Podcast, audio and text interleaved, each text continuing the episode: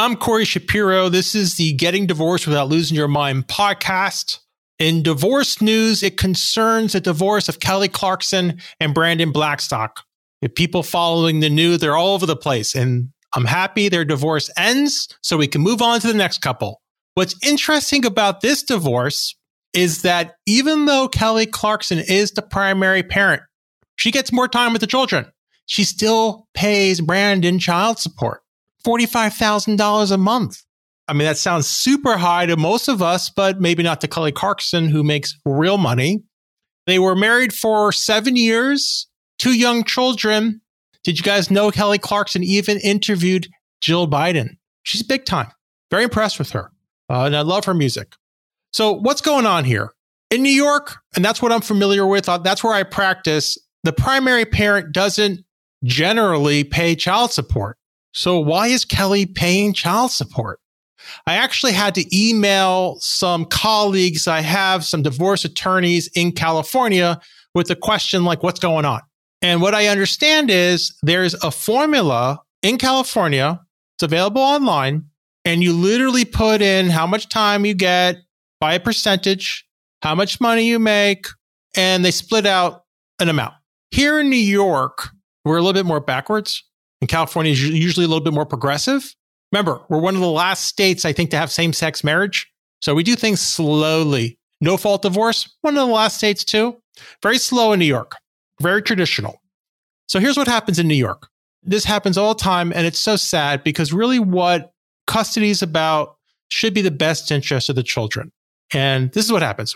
Most people in New York now, the presumption could be 50 50, right? But if you get 50 50, the parent who makes more still pays child support. That's the law. There's no necessarily deviation. Now, a, a judge, a smart judge, a wise judge could deviate from that. But if you have 50 50, or if you have 80% of the time, you're still paying child support. And that to me makes no sense whatsoever unless you really understand the policy. The public policy is you're trying to have some type of similar standard of living in the homes.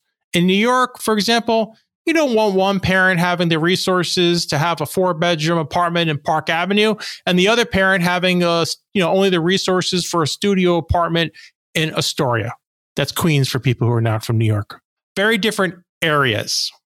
All right. So I do commend California for separating timeshare, it seems, from finances. And I do think that is in the best interest of the children. And I do think some parents who do have ultra high incomes like Kelly does might pay for time, which is only in the best interest of the children, just to move on with their lives. And I think that's what happened here. I don't know. I don't know for a fact, but it did take two years for a settlement to be reached, which isn't horrible, but it's not collaborative either. So they did have some significant back and forths. All right. So let's move to the question of the episode. It goes from DM who ask, I am considering asking for a separation and would like advice on how best to proceed and what not to do so that I can ultimately remain in our family home with our child. I would like to know what happens if he won't leave the home and what my options are. I'm the main breadwinner and financial provider. Thanks. I'm just looking for initial advice on how to proceed in the most fair and amicable way. Well, I can't give you DM specific advice, but I can give you some information which happens in a lot of different cases. And the first thing you want to think about is what I like to think about is called reverse psychology. To move people, we can't be direct, especially when we're emotionally triggered. And very few divorces I've been in, you ask someone to leave the home, they do. Now, if they want to leave the home, they usually just leave it because they don't care. But if they're staying there, they want to be there. They might have talked to an attorney. They might realize, especially in states like New York, that, you know, as long as they get 50 50, they're getting child support. So there might be a battle brewing. And as we talked about with Kelly's case, that's not in the best interest of the children. So what we have to do is come at it a different way. The way I would suggest is to focus on things you both will agree on. For example, you can ask an open ended question like this we need to figure out what we're going to do with the marital home or with our home. He has to say yes. What would you want to do with it? Now, if he says he wants to sell it, there's some options there. What a lot of people do if they sell it is can you defer that sale? Can you defer the sale until your child, I don't know how old your child is, but let's say the child goes to college. And then can you just split what the market would be? You might get some credits, whoever remains in the home for pay down of the mortgage, but you're not going to get credits for, you know, real estate taxes, condo charges, stuff like that. You might get credits for capital improvements if it's significant. What usually happens is people say, I can't wait that long for all that money.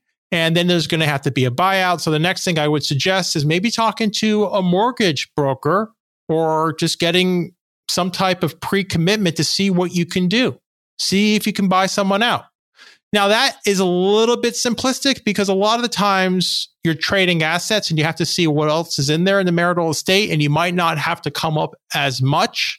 So, for example, if your spouse has, you know, significant retirement accounts, for example, you can waive your rights to that as a credit against the buyout. So you can play with assets. But I would really focus DM on this reverse psychology and trying to focus on what you both agree on as opposed to really going at it directly, which is I want primary parenting. I think that could lead to more problems. All right, moving to some announcements. We have our website at gettingdivorced.org. You could ask us a question, a voice question for the podcast. You can submit feedback for the show. We're always trying to improve our direction of where we're going with the programming. And we have various resources. We have videos, we have our ebook, and we even have live workshops. And before you go, I want to give just appreciation to all the people going through difficult divorce. And I want to let you know you're not alone. That's the purpose of this podcast to give you support, but there's also other support. For people who like to go on Instagram, I know there are some divorce professionals who go on there and try to give support, try to answer DMs. I'm not really into Instagram, but that area does have a lot of people who are trying to give knowledge and trying to help people where they can. You can also go onto other people's websites I understand people are starting these group coaching, which I think is great. In the olden days, we would meet up and have people with like minded experiences and just sharing your experiences, either online or in person. That's so helpful. You could talk to professionals. You know, there's a movement with these teledoctors where you can call up and have counseling and even have I think, over text.